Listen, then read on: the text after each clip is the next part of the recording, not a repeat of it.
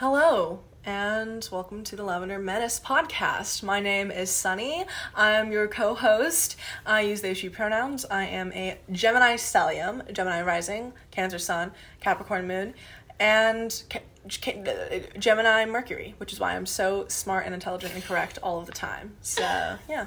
okay. Hello, my name is Renaissance Marie. Hold on, I have a burp. Nope. And I also use they, she pronouns. I'm currently wearing one of Sunny's iconic sweaters. Indeed. Again, oh, and we're wearing those- our, our matching, our matching tarot necklaces. card Yes. necklaces. Mine is the Empress. Yeah. Oh, and our tattoos that have like almost healed. Oh, Mine you won't be able to yeah. see it. Yeah. If you're on Patreon, though, you'll be able to see me in the sweater. Exactly. So subscribe to our Patreon, again, everybody. Everyone subscribe. we should do more like on camera things so that there's Mm-hmm. an incentive to see it. Exactly. Also, all of you should watch and like our video on our YouTube channel, The Lavender Menace. yes. Is that it's it's just the Lavender Menace, on, YouTube. Subscribe to our YouTube because we Yeah. post like we put last since we're in the same city, we're in St. Louis right now. Mm-hmm. Our last podcast episode we recorded together in Sunny's room in my room, and Mm-hmm. I posted and edited Super cut. super yes the super cut by All the Lauren best bit. of um, our last episode on YouTube. So check that out. Um, anyway, that's the promo for the podcast, Yeah. I guess. Well, today, as usual, we will be going through our three part podcast in which we commentate on medias and hot takes through our lens as communist Swifties and Lesbian of color. Exactly. And so the first uh, part of our podcast is always discussing a hot take, usually submitted by a listener, and then the second part is discussing a piece of media that we have consumed together. And the last part is recommending media to each other. Except this episode is going to be a little different because we have two hot takes from listeners, and they're not even really hot takes. Uh, we, we'll, you'll get it once we get that. Um, and then for the second part of our podcast and discussing media, instead of like a movie or a book or anything, we went to a museum together. We went to the Pulitzer Arts Foundation in St. Louis, and there was an art exhibition there of this one um, artist, a feminist from like the you know mid twentieth century to late twentieth century. Uh, her name is what was her name? Hannah Wilke. Hannah Wilke, and so that's what we'll be discussing today. And then finally, as usual, our recommendations to each other. So let's just get into it in terms of the hot takes. So eu someone emailed us a couple days ago, someone named Ava, and they said uh, the, the the headline for it, the subject line of the email is Evelyn Hugo x Taylor Swift. Our favorite topics favorite. on here uh, for this open. season. Exactly. Non-binary lesbian Swifty here. Hi, hi. Hello. I, don't know why I'm moving. I'm gonna be in the Patreon. Hello. I don't really have a hot take for the podcast. Just started listening. I'm obsessed. Thank you. Thanks, but I just read all of the Seven Husbands of Evelyn Hugo yesterday, and my brain is allowing me to think of nothing else. exactly. Exactly. I've also been listening to Lover all day in honor of its anniversary. So true. Exactly. I guess my hot take is that it's an absolutely perfect album if you take off two to three songs. it's I true. we agree. No, it's true. And I will not rest until someone makes an Evelyn Hugo movie adaptation, Mamma Mia style, where the entire soundtrack is this album. Which, by the way, spoke to my heart because I am a Mamma Mia stan. Have been since 2008. I live and breathe this movie. Um, and honestly, like, I kind of want. I kind of want it like as a little side piece, like a serious adaptation, but then also a, a little, a, little musical- Mamma a Mia, musical number. a little Mamma Mia as a Yeah. treat, except it's just Taylor Swift songs. Yeah. That'd actually be brilliant. That'd be brilliant. Taylor Swift, get on that. Get on Get that. on the, the Taylor Taylor collab It needs to happen. We need Taylor a Swift. Broadway adapted musical with Taylor Swift songs in accordance to the course of Like Evelyn's how. Sarah Bareilles wrote Waitress, Waitress? musical, which Yeah. was a movie. Yeah. I need the Evelyn. Taylor. Swift adapt some of your hit songs and then make original songs for this. It'd be perfect. You would kill it. Anyway, Death by a Thousand Cuts specifically hurts me. Yes, exactly. And that's something that we've discussed before. Correct. Yes. Anyways, I just wanted to say that The Lavender Menace is the first podcast I've ever listened to. Aww. So and I love you guys. Wow, thank you so much. Love How you did too. you find us if you weren't already Literally. podcast? I wish they included that in Right. the email. If people could tell us where they found us. Especially if you're not a huge podcast listener. Yeah. I wonder if they are a subscriber to you. or found us on TikTok or something. Maybe that, like, especially like, because we are so niche. You, Yeah. I want to know how you It's guys so are finding niche. us. Exactly. Anyway, so just wanted to say that Lavender. Oh wait, wait, wait. Uh, I've been taking note of all the recommendations you give, and thank you for simply being awesome lesbians with good taste. Seems those are hard to come by on the internet sometimes. That's so sweet. That's so true. Like, like let's let's talk It- about it's it. true. We are the best lesbians on the internet. I the think facts. we should It's get more credit facts. for that. Exactly. And That's yeah, so sweet. I think the hot take of Lover being the best or being a, f- a fantastic album, like a, a an incredible pop album is so correct and I it's so underrated. Like Lover is It's just, underrated AF. Why were those the singles that she chose? because I definitely think that you need to come down as album fun. itself. You need to come down as fun. Me, Yeah, it it's is. a little bit of a tragedy, but it that's the peak of her annoying bisexual era. The the collab. Mm-hmm. You have to have a with Brandon Brendan Urie collab to like, get the the bisexual pop star stamp. please, No, like God. because every other song, like if Death by a Thousand Cuts was a single, Mhm. if Oh Cruel my Summer gosh. was a Cruel single, Summer. Paper Rings, if Paper Rings was London summer, Boy, oh so good. it's so and the good. opening track of I Think He Knows, and then leading into Cruel Summer, and then Lover. I'm pretty sure is it or is it The Archer? I forgot. Let me go look. Miss Americana and the Heartbreak. I don't. I think Oh, that's no, later on the album. Well, no, Um, but is that is that Reputation or something. No, that's No, that is That's Lover. Lover. I'm just saying, what a good song. Yeah, no, Only no, it for goes- people to listen to me and be like, Right. oh, I'm not gonna listen to. The It goes from. I Forgot You Existed to Oh, so Cruel good. Summer to Lover To the, the man, man, the to the Archer, Archer, I and Think I He Think He knows. Knows. Like that's a, that's an incredible boom, lineup. boom, And amazing. boom. And then after I Think He Knows, it's Miss Americana and the Heartbreak Prince, Paper, Paper Rings, Cornelia Cornelia Street, Death by a Thousand Cuts, London Boy. and then Soon You'll Get Better. That song makes me cry. And then False God, her Oh my gosh, yeah, song. it's like I love cute London boys. My mom has cancer. False God, we're fucking. you need to calm down. You are gay, and you need to shut Yeah. up. Afterglow, it's like sorry we yelled, and now you need to calm down. It's literally like the more you get mad at me, I'm just gonna become gayer. Gayer Yeah. as a form of protest. Exactly. And then after Afterglow, which is a beautiful song, is Mm-hmm. me. Me. and then it's nice to have a friend, which is a sweet Gorge. song, and then Daylight, which is also beautiful. So, like every song on this album and the lineup, oh my god, incredible, amazing, obsessed. And I think it's so funny that I think the song that or the album that has the most songs dedicated to most likely Joe is Uh-huh. also our most bisexual album. Whereas like I think Reputation, Joe has a couple of cameos, Uh-huh. but it's Karlie Kloss. yeah. I'm under your bed. like, I'm looking for. Yeah. And it's like definitely like a more like sword lesbian type of Yeah, vibe. yeah, yeah. And then Folklore and Evermore is obviously cottage core lesbian. Yeah, and Lover So- is the annoying bisexual era. Yeah. It is the It's the annoying bisexual era. woman with boyfriend annoyance Yeah. that we Yeah. talk about on this Exactly. podcast. But see, she really loves him with London Boy and mm-hmm. with, you know, False God. Mm-hmm. I think London, with like as a lesbian, Knows. I think London Boy is such a fun song. it's like so I want a fun. London Boy. Exactly. You know, So I love a London boy. And a little Yeah. accent that she does, like when she sings Yeah. it, I'm like, oh, Yeah. you're so cute, Taylor Swift. Exactly. She's she's So- our cutesy millennial mom queen. I love her so much. Wifey Her cat mom era. Exactly. Her TikTok debut. Incredible, Gorge. amazing. Oh, and I saw someone do a stitch that was like mimicking her, try, like not knowing what how to do green screen yet. So it's like her recording a Mm-hmm. screen of herself talking about cats, like on a TV screen through her phone. It's so Please, cute. so funny. I love moments where you can see that she's a human, like she's a real person, Yeah. and I can just see her trying to figure out, like, fighting for her life against Trying to this do app. trying to do Yeah. transitions. Like She's like, it's the TV glitch one, and she's like, I can't place it where.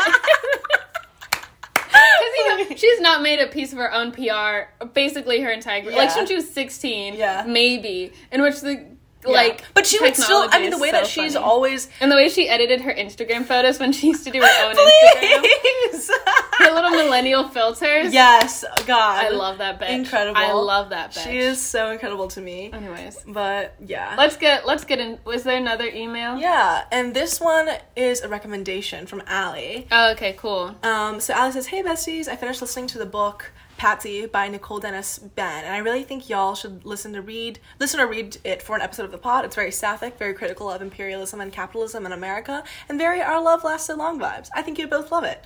I Thanks, Allie. I've Oh, thank seen you. this book in bookstores a lot, and I've heard a lot of my friends talk about it, and I, I know the I know the is concept it of it. about Patsy Cline? No, Okay. no, it's about I think a Jamaican woman or like a, Oh. a Caribbean woman and her immigration from the Caribbean to the U.S. and then her experiences Oh. with I think probably like a long time like love, um, and it's like sapphic obviously. So Okay. yeah, and I, I think it is like a diaspora immigrant story. Um, and so I've heard really good things about this and but it seems like so sad because every time I go to the bookstore and I think about picking it up or buying it, I'm like will this destroy me? Will this crush me? Like I can't Buying. when she thinks about buying, Buying? it. then I was like, okay, sure. Because Sunny buys, buys from the bookstore. From the yeah. I love mm-hmm. to support my local independent bookstore, Subterranean Books. Yeah. Which I got these ones from, but you know. So yeah, thank you for the recommendation. We will, if we can find an audiobook version for it mm-hmm. through our libraries, we will check it out and Yeah. maybe do an episode on it next season.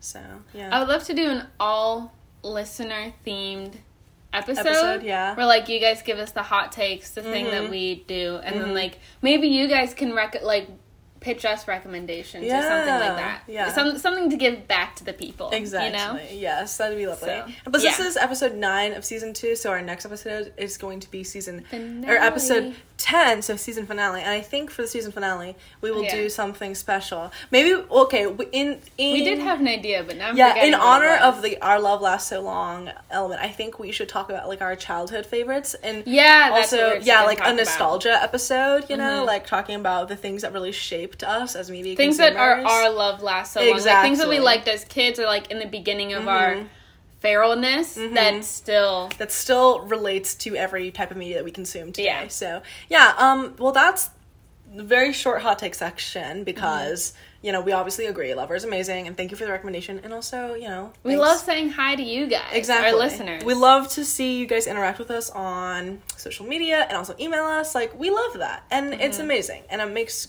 good content. Mm-hmm. And I love seeing you guys starting to follow us because I used to block every person that I didn't know, but now I'm like, wait, Wait I am minute. putting my social media out to Yeah. like hundreds of listeners a Yeah. week, so maybe I should not block potential Yeah, listeners. yeah. So I hope that's y'all. Yeah, I don't know what y'all. you guys look like, so I'm just I'm just letting y'all. We're just hoping and praying Yeah. that Hoping y'all, and praying that y'all are normal. I'm letting you win. Okay. Yeah, exactly. So yeah, that's it. Um, do you want to talk? Do we want to talk about the media section now? This is at the Pulitzer Art Foundation um, Little Museum Mm-hmm. Yeah. in St. Louis, and it was an, a single artist Yeah. exhibit, and just like the exhibition guide is available online. Oh yeah, yeah. yeah. Okay, great, great, great.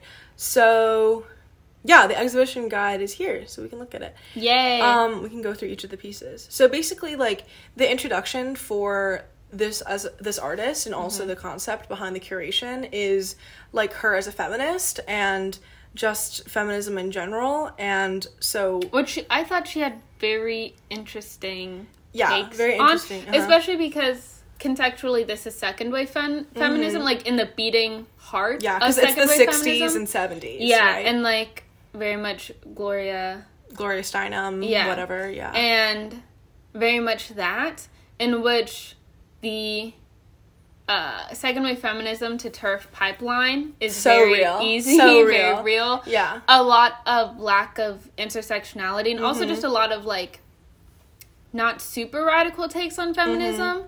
And I think like Hannah Wilke is very aware of what her mm-hmm. the like what she's commentating on and doesn't pretend to speak on things that she's not speaking Right. on Yeah. which i think helps her to not fall into very slippery Yeah. slopes that second wave feminism could yeah. lead you to Because the introduction here says um, that for, for Wilke, an important part of this work was advocating for a frank attitude towards all parts of the body. References Mm-hmm. to the vagina in her work are a vital part of her legacy of innovation as an artist and feminist. Knowing the power of language, she questioned her culture's aversion to the word vagina. Shying away from this term, she noted, shuts down important conversations, including those about healthcare and reproductive rights. As a challenge to this attitude, Wilke aimed to, in her words, create a positive image to wipe out the prejudices, aggression, and fear associated with the term. Wilke strongly linked the vagina with her own experience of being a woman, as many feminists of the 1960s and 70s do. In the intervening decades, queer and transgender voices have continued to fight for greater recognition for a broad spectrum of gender expressions, and this and other ways feminism continues to evolve in many directions in a in an ongoing struggle for equality.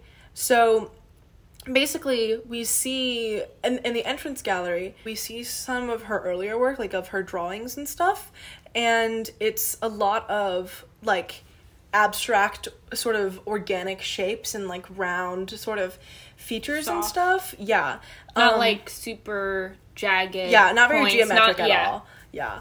And then we as you continue on through the exhibition, we see her sculptures and these terracotta pieces that Mm-hmm. are literal sculptures of vaginas or renderings of what a vagina could look like basically. And so the It's folded circles, like a Yeah. circle of terracotta clay that has been cut Mm-hmm. and flattened, and then with either single folds or just very more simple. They get like they start off simplistic as she's like Mm-hmm. learning and building her technique, and then they become more technical, Mm-hmm. and then.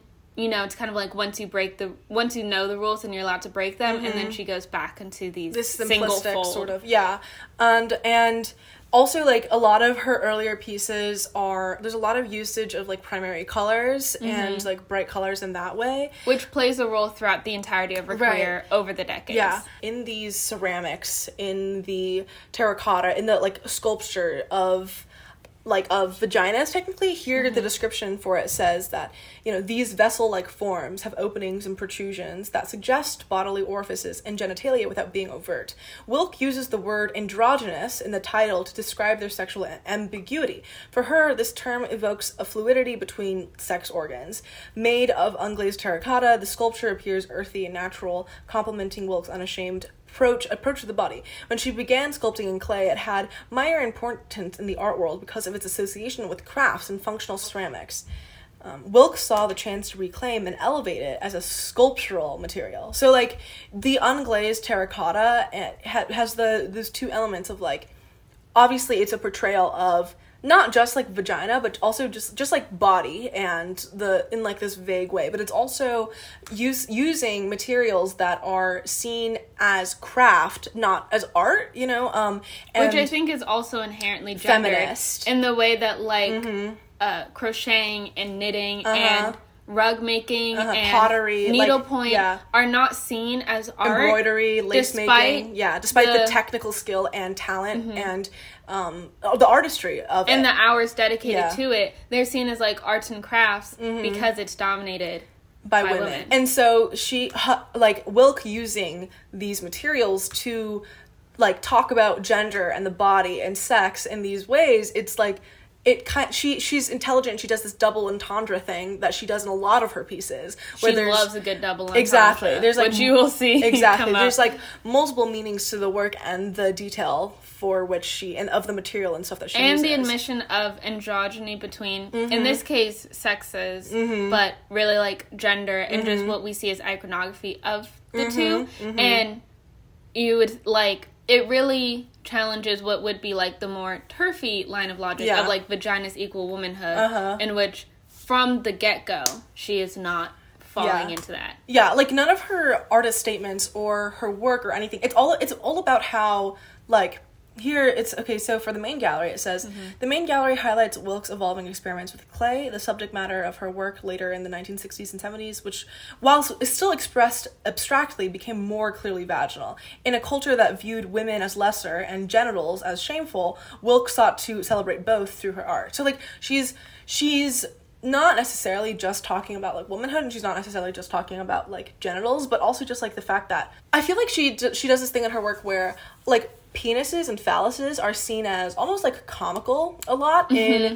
in media and in culture and in art. But in the way that she portrays like a in a kind of a caricature of a vagina or like this like it's not anatomically yeah, not correct. anatomically Yeah, accurate yeah. in any way No. whatsoever. It's more. It looks like some of the sculptures in the main gallery looked like like dumplings or like fortune cookies or whatever. or little coin purses Yeah, like they, they the ceramic items, and she she would also do. It'd be like repetitive, but every single one of the little ceramic like sculptures Would are look different. different. from each other, but they're all painted the same color, and then they're lined up in like row neat rows and mm-hmm. stuff, and like Which also plays on the fact that like not all vaginas are the same. Not Right. all women are the same Yeah. despite being under the same oppressive umbrella Yeah. of patriarchy. Mm-hmm. So that I thought was clever. There was another thing that I was going to say. Yeah, but see, like it, for Wilke, this so we can see Wilke's technique of working in clay developing. Oh, I remember. What moving I from say. vessel-like forms displayed in the previous gallery to build up layers and eventually to pare down folds. With these changes, her signature vaginal motif took on a new depth of meaning. For Wilke, this form was meant to represent not only female marked anatomy and embodied experiences, but also ideas of creativity and shared human connection. Also, one thing that I was gonna say is that with the vaginas, it's not. It's also, I guess, like talk a part of her feminism, Mm-hmm. but also as a rebellion to like puritanical culture that is just genital averse anyway. Mm-hmm. Yeah. But also because it's like puritanical plus patriarchal, Mm-hmm. penises are allowed to get away in some contexts in a way that like vaginas with patriarchy and Mm-hmm. just puritanical America are not allowed Mm-hmm. Yeah. ever, regardless of gender and Yeah. regardless of, of like expression. Uh-huh. That's why like talks about like healthcare and stuff like Yeah. that. When you can't even talk about vaginas Mm-hmm. for anyone, create a form of gendered violence. Yeah. Which I thought was interesting. Yeah, exactly. And also like it has I feel like the this the whole art exhibition in here. Like I've heard people be like, "Oh, I don't I don't like it because of the the sort of vaginal feminist art or whatever." But I think like within the context of like culture at large and also society and feminism, it's like the there there's a reason why like vaginas associated with womanhood and also like associated with women's oppression um and like you know i feel like a lot of radical feminists barf are like uh, try to separate sex-based oppression and like gender-based oppression oppression when really they they work together in many ways obviously. But i think like and and Wilke here kind of is able to comment on both in in the way that like her like later on in her work we see her do these little sculptures with chewing gum and with like eraser like kneading erasers and like these materials that are not really you know they're like just everyday items. Um and And also are not built to last and Right. be in museums yeah, yeah, yeah. or exactly. And there were also pieces that no longer exist that were made of like latex and stuff that were that were similar, but obviously because they weren't built to last, because they're they're with items that are disposable. They you know they don't exist. they brittle, anymore. they break, yeah, exactly. unable to be transported. Yeah, and and like you know the the whole idea of the chewing gum vaginal sculptures and stuff. Like, but there was I remember part of the description of it. It was like.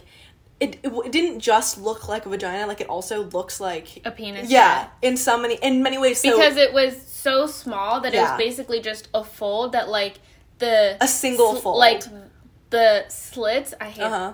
whatever Right. could uh, the way that it was perceived because it's so small could look either way it could go, It either, could go way. either way. one of a Yeah. penis head or of a vagina Yeah, and like, and it's like that's the thing with, and also within her earlier work, the title of like androgynous or whatever, the idea that like, at the end of the day, like this this distinction is not that distinct. Like like these things are arbitrary, but the oppression that exists within these arbitrary categories, they those are real. But like like the way that it is perceived or the way people react to it is like that's what's interesting about it and that's what deserves criticism and like I think like I think that at the perceptions are important because it it affects how like how people perceive you affects what violence you can be susceptible mm-hmm. to. Mm-hmm. So it doesn't really matter if you have a vagina or a mm-hmm. penis. If you're perceived as a woman in public and then you face violence because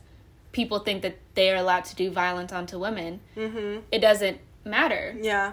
which one it is. yeah and like through we also see she does some like photography work. I there's this one piece that was like her standing on on top of a what was it? It was like a water pressure stabilizer thing.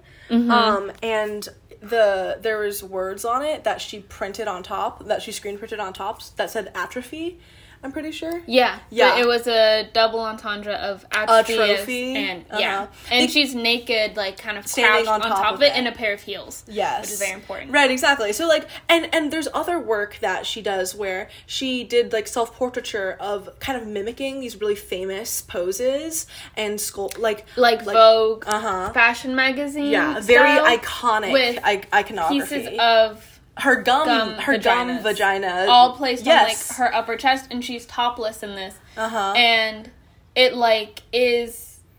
She really talks more about like the objectification of women's bodies in a way similar of like how we um how we talk about how people how other people talk about Taylor Swift and that they see her as like public property and something that they can pick apart which has like she has admitted has led to like various eating disorders and mm-hmm. stuff like that and Hannah Wilke talks about this in a much general way of Yeah. the objectification of bodies in mm-hmm. media and how Yeah. we see them. And then later in her work, we see her deal with her mother's cancer, and like for a while, a lot of her photography and a lot of her work is about is just photographs of her mother, and then like and like mixed media collages and stuff about her mom and her mom dying and eventually like soon after her mom dies within like a decade she also gets diagnosed with cancer. And so the same cancer. the same type of cancer. And so we see the contrast of like her young self and the her The beauty. double portraits. yes. Her, her beauty in the way that as a, as a young woman um, and as someone like with a vagina like that all shaped the way that she created her art. And um, the kind of intentional playfulness of it versus toward the end of her life when she is older and she is struggling with illness and the ways that like she her the way that she presents herself and sees herself and the ways that others sees her sees her see her changes the way she makes art. Like the her vaginal like s- sculptures and um the the rows and rows of the many towards the very end of the exhibition towards the very end of her life are much more chaotic in terms of like there's so much there's like paint splattered all over it. There is a mix of colors. It's like dark as opposed to the pastel hues on the top floor earlier in the exhibition earlier in her life and her work which are all you know very meticulously one color one shade one tone throughout the course of it. Whereas towards the end of her life we see that sort of the, like we see her how how these like motifs that she's used for all of her work like continue on throughout her own experience and process of aging. you also see her grieve her mother. yeah. And uh, like you just can like feel it. It's kind of hard to describe. I Mm-hmm. feel bad, but like you definitely um there there's these three sets that she made like right after her mother's death Mm-hmm. of um the same like folded vaginas Mm-hmm. and there's like two that are kind of it, there's like a I don't know, maybe it's like 3 by something Three by five, yeah something like that. and they're all kind of like painted in various ways and then the third one it's like messy and looks more like paint splattered and it's on the canvas and the And, and the sculptures s- themselves. versus just the sculptures and Uh-huh. stuff like that and that kind of like more chaotic form Mm-hmm. like you really get to see what are like the same motifs and the same techniques but like throughout her life. How she changes and the various emotions that she pours into it. Mm-hmm. And one thing that I think was very interesting about her photography in particular Uh-huh. is that the way like she always has autonomy over her body Mm-hmm. and the way that she poses herself and her relationship to the camera I feel didn't necessarily change that much for her as an individual, but because of the way society Perceives young women versus versus, older older, women. women and people that we see as healthy versus Uh-huh. sick, it's like why do you as an audience see these Mm-hmm. pictures as drastically different when ultimately they're very The similar like they're the same the same- person yeah. very similar poses like it's presented but yet you see one as sexy one why isn't this sexy why is this actually seen as sexy in a uh de- like in a dehumanizing way Yeah. and why is this one And why like- is this provocative versus one sad? Why Yes. is one like and but it's like also she has like, especially the ones where she's in kind of like the hospital bed or like Mhm. she's obviously very sick and like white Uh-huh. sheets when there's so many white sheet boudoir photo shoots Yeah, yeah, yeah. why is this one different from the others Yeah. what does that mean what is actually being commentated like is she still like how do we see her autonomy how do we see the movement of her body in these photos versus ones when she was younger or just in Mm-hmm. society in general and i just thought that she was really cool like by the end of the exhibit i was like obsessed with her mind like i Mm-hmm. wanted to travel back in time and ask her all kinds of questions and she also i think just as an artist had a very distinct personality and there's definitely like a tone Mm-hmm. Yeah. in her art Yeah. that i think is one of the reasons why she has this exhibit after she's passed and why Uh-huh. her art is still fun to look at Uh-huh. is because she has this like personality that I think is embedded that is Yeah. kind of like her artist signature instead of like physically signing things or just Mm-hmm. like oh clay vaginas are my thing. She really does have a voice that carries throughout the yeah. exhibit, Yeah, for sure. which I thought was just impressive. You know, Yeah. as an artist, she doesn't have control over how we see it, Uh-huh. because she's passed. But there's And still the continuity of her work. and, yeah, like, her, presence legacy. is still yeah. so strong. Yeah. And for like seeing her work for the first time, I had never heard of this artist before. Yeah, exactly. So you really like see her, see her work, fall in love with her over the course of it. She also has these two really cool pieces that are with postcards Mhm. that we had a very fun conversation about. Yeah. Um, And she also has towards the end of the exhibition, uh, in the later in the museum, we also have there's also photos of her um like photos that she took of her of her gum vaginal sculptures out in nature and stuff. Yeah. And then also her sketches of like flowers and nature and stuff, which I thought were and then also her bigger sculptural pieces that were like that look like kind of flowers but also vaginas, but also they were huge and like on the wall and like latexy. Like it was so cool, like the range of mediums that she worked with and then she has the range. she has, she the, has range. the range. Amen, amen. Like Mhm. the way she incorporated, um, you know, like mixed media and and photo photography and film and like self portraiture and then sculpture and ceramics and all like all painting like all this stuff. It was really cool and And you also see her very visceral relationship with death and Mhm, dying mhm. because there's also a 35 minute video Mhm. or film that she made where she is like moving around her face as if she can like sculpt her face as if it's a Mhm. piece of clay that she made uh, very soon after her brother-in-law died abruptly kind of like Mhm. a sudden death and so you really see like this like the way she deals with grief is through like Mhm. art and we can see that in the aftermath but of her like mother's with death, death, then- in particular because Yeah. she also got divorced Mhm. in in sometime in this career Mhm. and really her heart her art seemed unchanged like there's the Mhm. passage of Yeah, yeah, time but yeah. like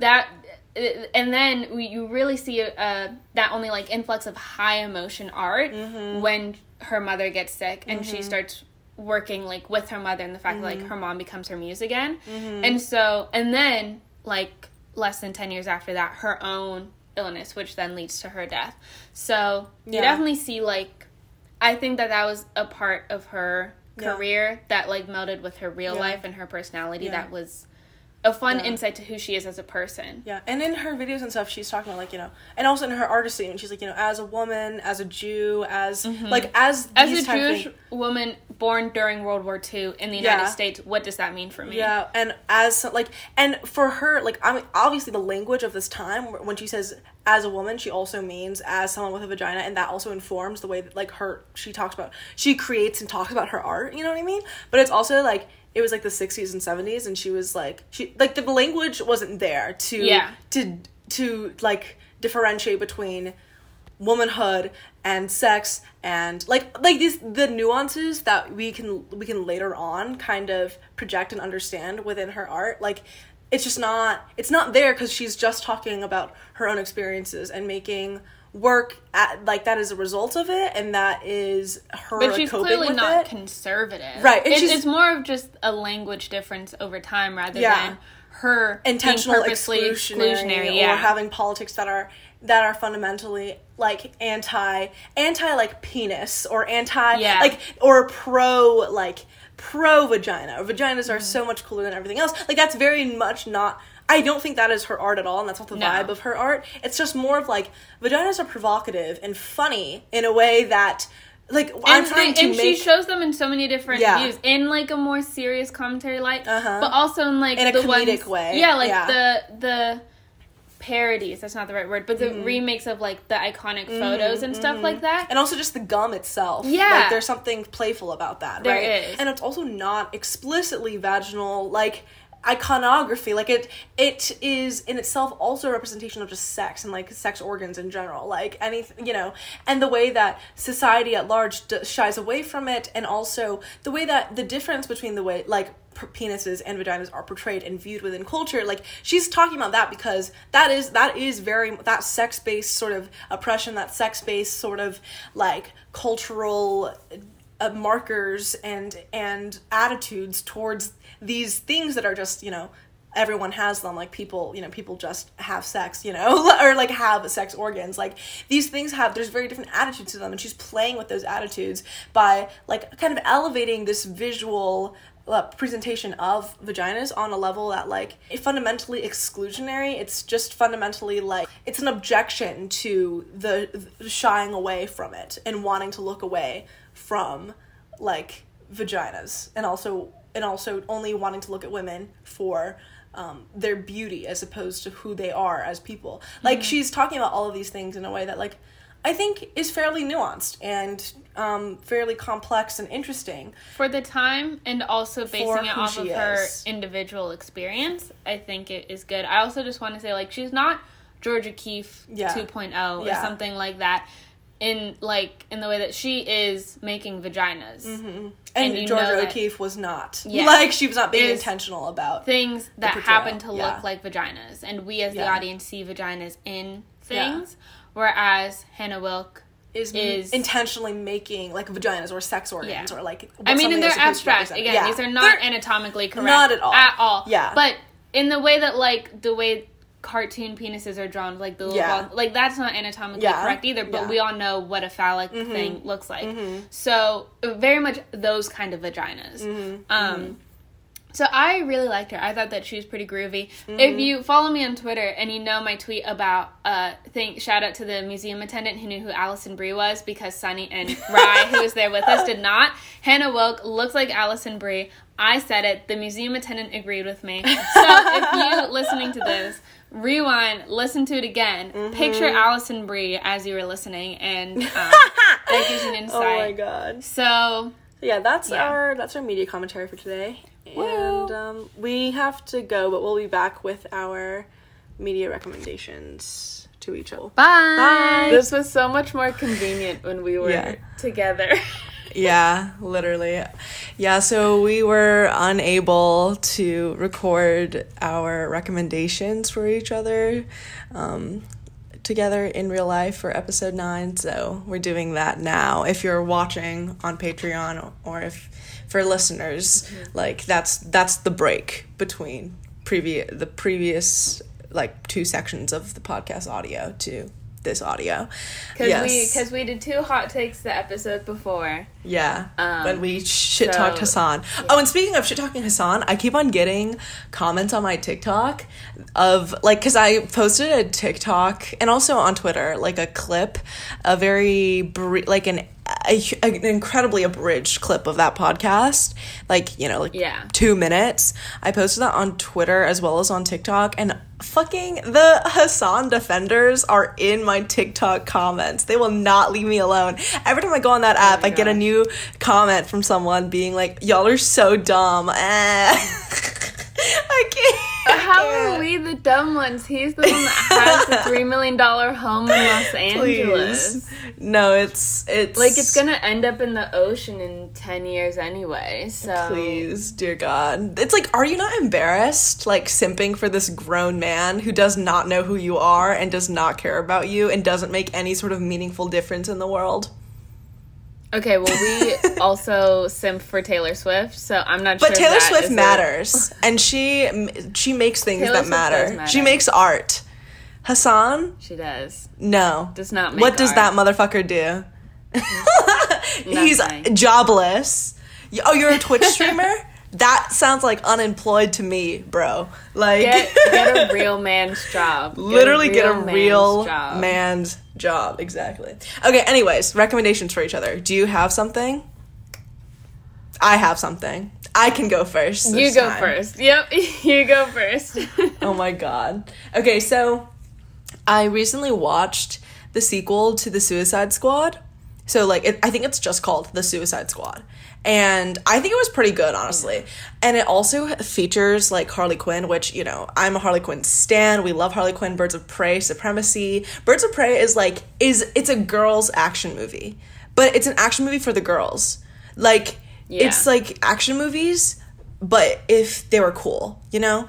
And that's what Birds of Prey is. And I feel like we can get elements of that in the Suicide Squad because obviously there's like the fight scenes with Harley in them.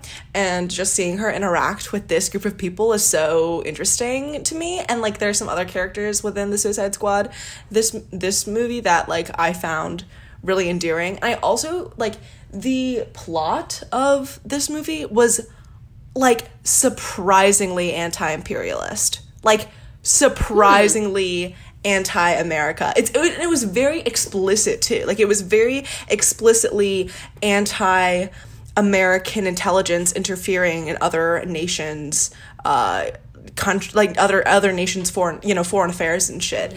And it clearly like Which I've been fighting for my life trying to explain that concept to my coworkers. if none of you follow my personal Twitter account, um, you won't see just me live tweeting my smart, sexy communist struggles throughout the day, talking to my coworkers and Yeah. bosses about Yeah. why they should be communists. yeah yeah it's a Um, struggle and for that's you one of the things.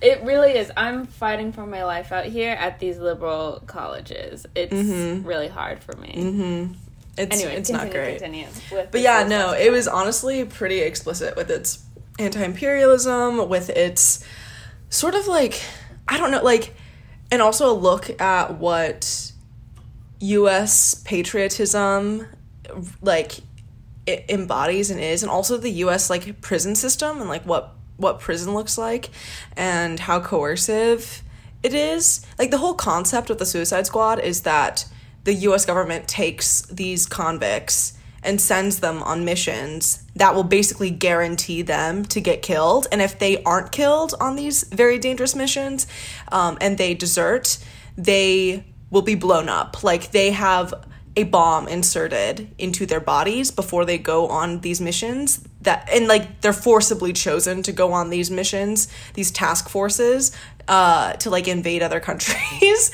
So it's it was it's pretty like the whole concept in itself is very i feel like it's very much a a look at how like brutal the system is and how it, it does not it's not conducive to like life or maintaining it.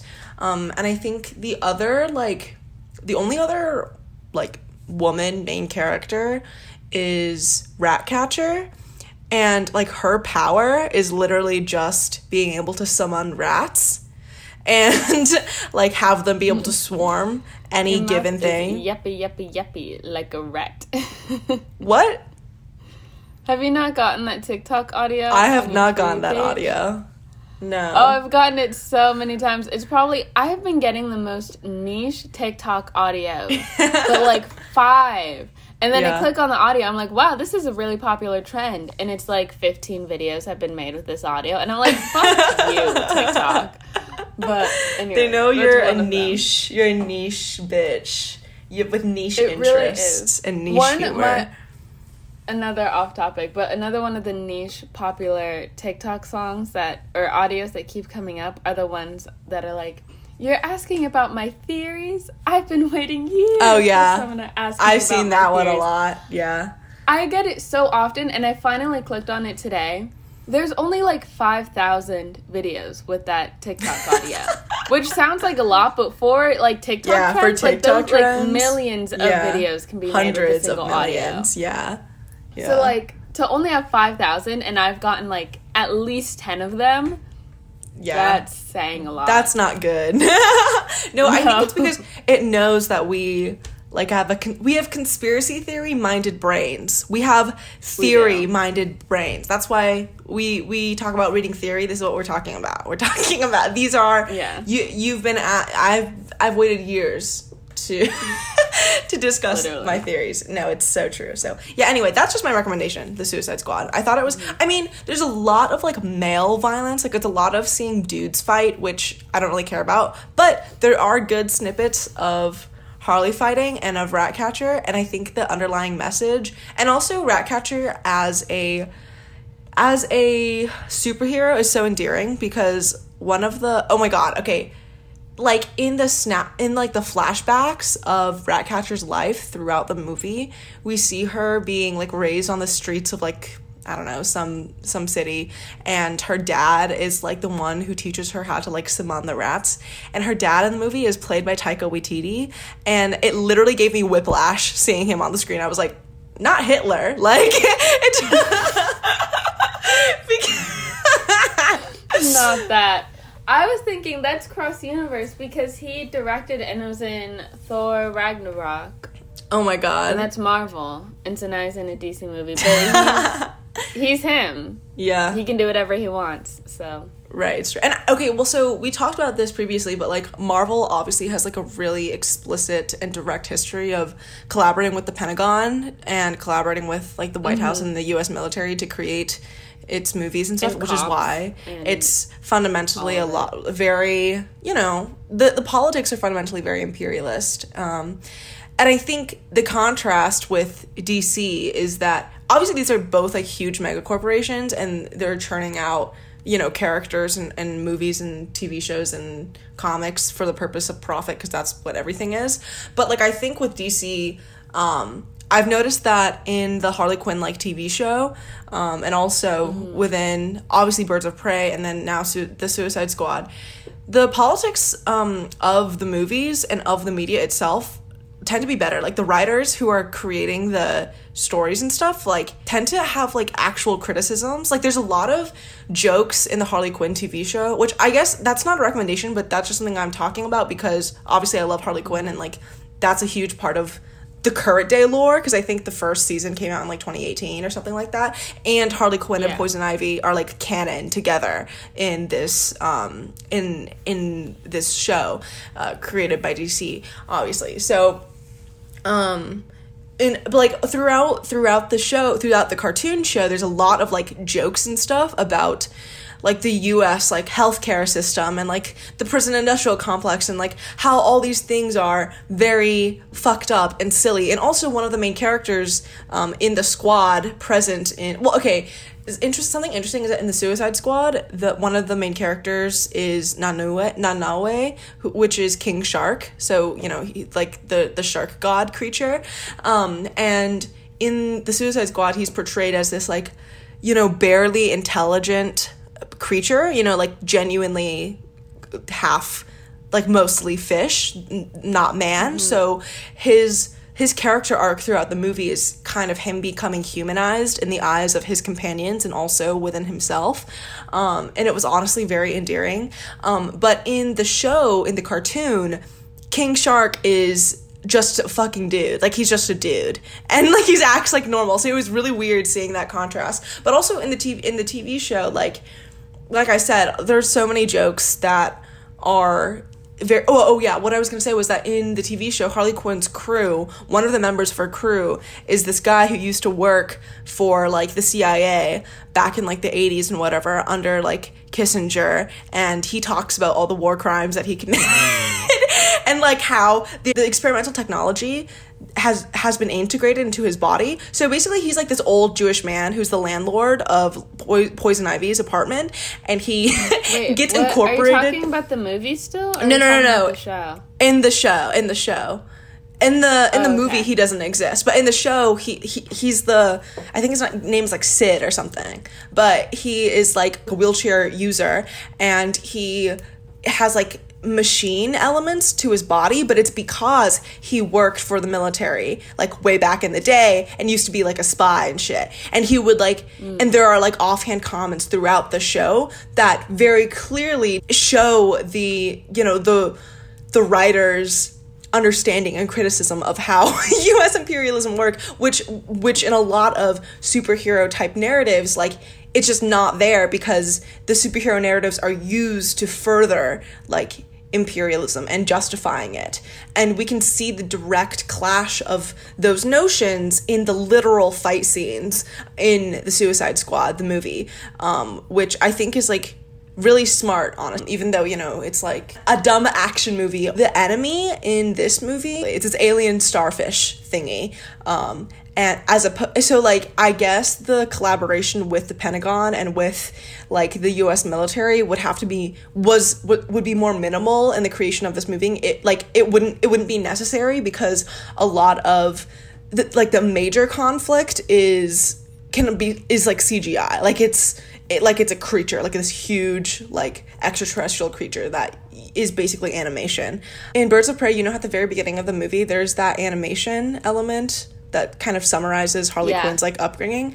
Throughout the Yeah. Suicide Squad, there are little like in Harley Quinn's scenes specifically, there are little bits of animation that are integrated into it, which I thought was really smart because it like again shows how Harley Quinn's perspective makes the world look like a more fun place than it actually is and makes killing for her more fun like on a visual level but yeah anyway what was your recommendation Okay, mine is completely off topic. And TBH, I think I had a recommendation when we were originally recording this mm-hmm. episode, and I completely forgot it. Don't know what it was. Can't find any evidence that I had it. So this is a new one. But my recommendation is an album. It's the Atlanta Millionaires Club by Faye Webster. oh yeah yeah And yeah, I had listened to a couple. I think Just Kingston actually came up on my Discover Weekly like months ago, which is by Faye Webster. And I really liked it, but I didn't look any further. And then when we were hanging out with uh, a friend of Sunny's, can I name? We've named your friends on the podcast before. yeah when we were hanging out with valentine Okay. they were playing Fa- Yeah. faye webster in the car Exactly. So, yeah. when we were hanging with Valentine, and like each song, I was like, I really like this song. I really like this song, and it was all by Faye Webster. So then I ended up uh, looking her up on Spotify Mm-hmm. and listening to this album, and I was going through just like her songs in random order, but then I actually Mm-hmm. listened to this album, and now I cannot stop listening to it. It came out in 2019, mm-hmm and I think she just released a Yeah. new album as well Yeah. called I Know I'm Funny Haha, which I think Yes. is also a really clever title. I Uh-huh. haven't actually sat down and listened to that album, so I can't recommend it just yet. Mm-hmm. But however, Atlanta Millionaires Club I think is just a really good album. It's like if you wanted to listen to Lorde, but you didn't want to accidentally run into liability, so you needed to listen to something Yeah. Mm-hmm. a little bit lighter, then um, I would recommend listening to Faye Webster. She definitely falls into that category of like indie girl music artist yeah Yeah, Um, but it's it's just and- like super chill. I really like Yeah. taking showers listening to it. It's very ethereal. Like I, I've heard some songs off of that album, and also in I know I'm funny, haha. And like her music has this very like light edge to it, but also like with Yeah. her latest album, her latest release, our mutual, like our oomph, Megan, um, she interviewed Faye Webster about her album and like has a ma- has like Whoa. that interview in I think Office magazine or something, which I think is so interesting because I think Megan Wow. also recently and she is Megan's handle I think is um, Lady B Turd.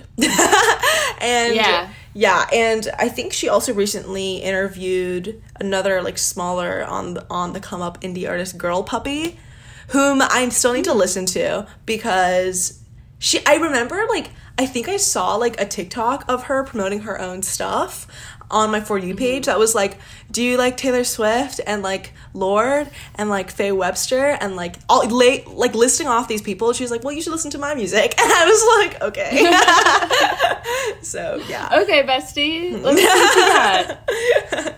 So yeah, um, I I would second the recommendation. I haven't listened to like Faye Webster's body of work in its entirety because Same. um like I mean either for albums I haven't like I've tried to sit down and listen to the entirety of it, but I don't like I feel like it's kind of her the ty- type of music that she makes is right in the middle of very chill like ethereal dreamy music d- dreamy like quiet kind of sad music and like actual pop. Like I, I think it's kind of right in the middle there and I oftentimes will prefer that it le- prefer music that leans either way more heavily like one way or the other which is Oh, why okay. like Yeah. which is why I like which is why I like solar power a lot because I feel like it leans more into the ethereal part instead of the pop. But I also like melodrama because it leans more into the pop.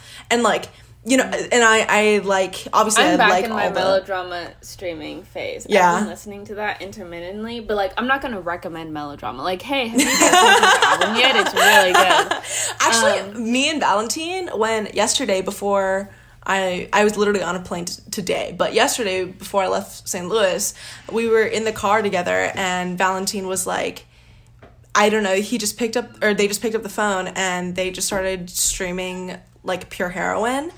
And we were listening to Pure Heroin It's on the so car good. ride home, and I was like, "This album rocks."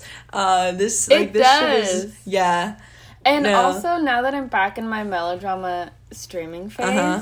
I stand by my solar power, my solar power opinions because I'm just like, am I just hyping up melodrama out of like nostalgia or because I want to like be a Uh-huh. hater, or is it actually like as good as I'm saying that it is? Mm-hmm. And there's just she laced something in melodrama Yeah. that just makes it so outstanding. Um, but anyways, this isn't about melodrama. This is about Faye Webster and recommending Atlanta Millionaires Club. Yeah, So, So, yeah. that's our recommendation. Also, just a heads up, um, your girl, in reference to me, Renaissance, has been really busy recently, Mm-hmm. more busy than I originally accounted for. Um, so we will be getting a season finale to you guys sometime, Yeah. and then we might be taking a little break when uh, Sunny and I's schools uh, start and start to stabilize that schedule, and then we will be back to our regular recording. So yeah. We're thinking maybe. We're thinking that maybe we will release new episodes like every other weekend as opposed to every weekend like we've been doing for the past few months. Um, yeah, because that way once we release this episode 9 this week next week won't be the finale the week after that will be the finale. So hopefully at that point like that should work. But if not i mean this is a good time to plug our like twitter and stuff because for like live Yeah. updates We'll and still also be on the internet. Oh yeah, there's that's just like impossible for like we're that's Yeah. not yeah. So yeah, you should follow us on Twitter at the Lavender Pod, um, and our personal Twitter handles are like linked in that bio as well. I think uh, honestly, I feel like some of our listeners have been like finding us more recently because I've noticed I, my like Twitter followers, I get like at least five to eight new Twitter followers every single day. I love it though, and I'm just assuming that they're listeners Mm-hmm. because, like, based on their bios and their layouts, I'm not saying that I think our listeners have a distinct look or like internet footprint, but some of y'all bitches, it's like that TikTok audio that's like, I can't find my friend. She looks like every every bitch other in here bitch, literally every other bitch. Like, no, it's of it's true though. It's look true. the same. So I'm No, just letting it slide. If I see like communist, Swifty, lesbian, I'm just like, okay, I probably know how you found me. right like we reeled one in so yeah Mm-hmm. um you can find me sunny on twitter at a sunny book nook youtube at a sunny book nook instagram at sunny with a camera Oh yeah, mine is Twitter at Renaissance. The first E is an X. Instagram Renaissance Marie. YouTube Renaissance Marie, but I should really stop plugging that because I haven't made anything. I tried to make a video and then Mm-hmm. my camera wasn't recording, so yeah you told me about that and you just recorded the audio Yeah. too so that was you doing a podcast to yourself Exactly. it was it was rough. It was rough out here. But you should check out my Instagram and see all the pictures that Sunny took of me while I was in St. Louis and give those posts Yes. to like because people have been eating that shit up. Y'all love those photos. Like now that I'm getting followers in real life, the minute that they open my Instagram, they're just like, "Oh my gosh, your Instagram is so good," and I'm just like, "Thank you," and I'm like, Exactly. It's the Sunny effect. it, and it's it's the sunny effect it's it's Yeah, the the truth sunny so- print. The sunny print no literally okay so yeah that's all So, that we yeah. have for you today um thanks so much for listening bye see you. Bye.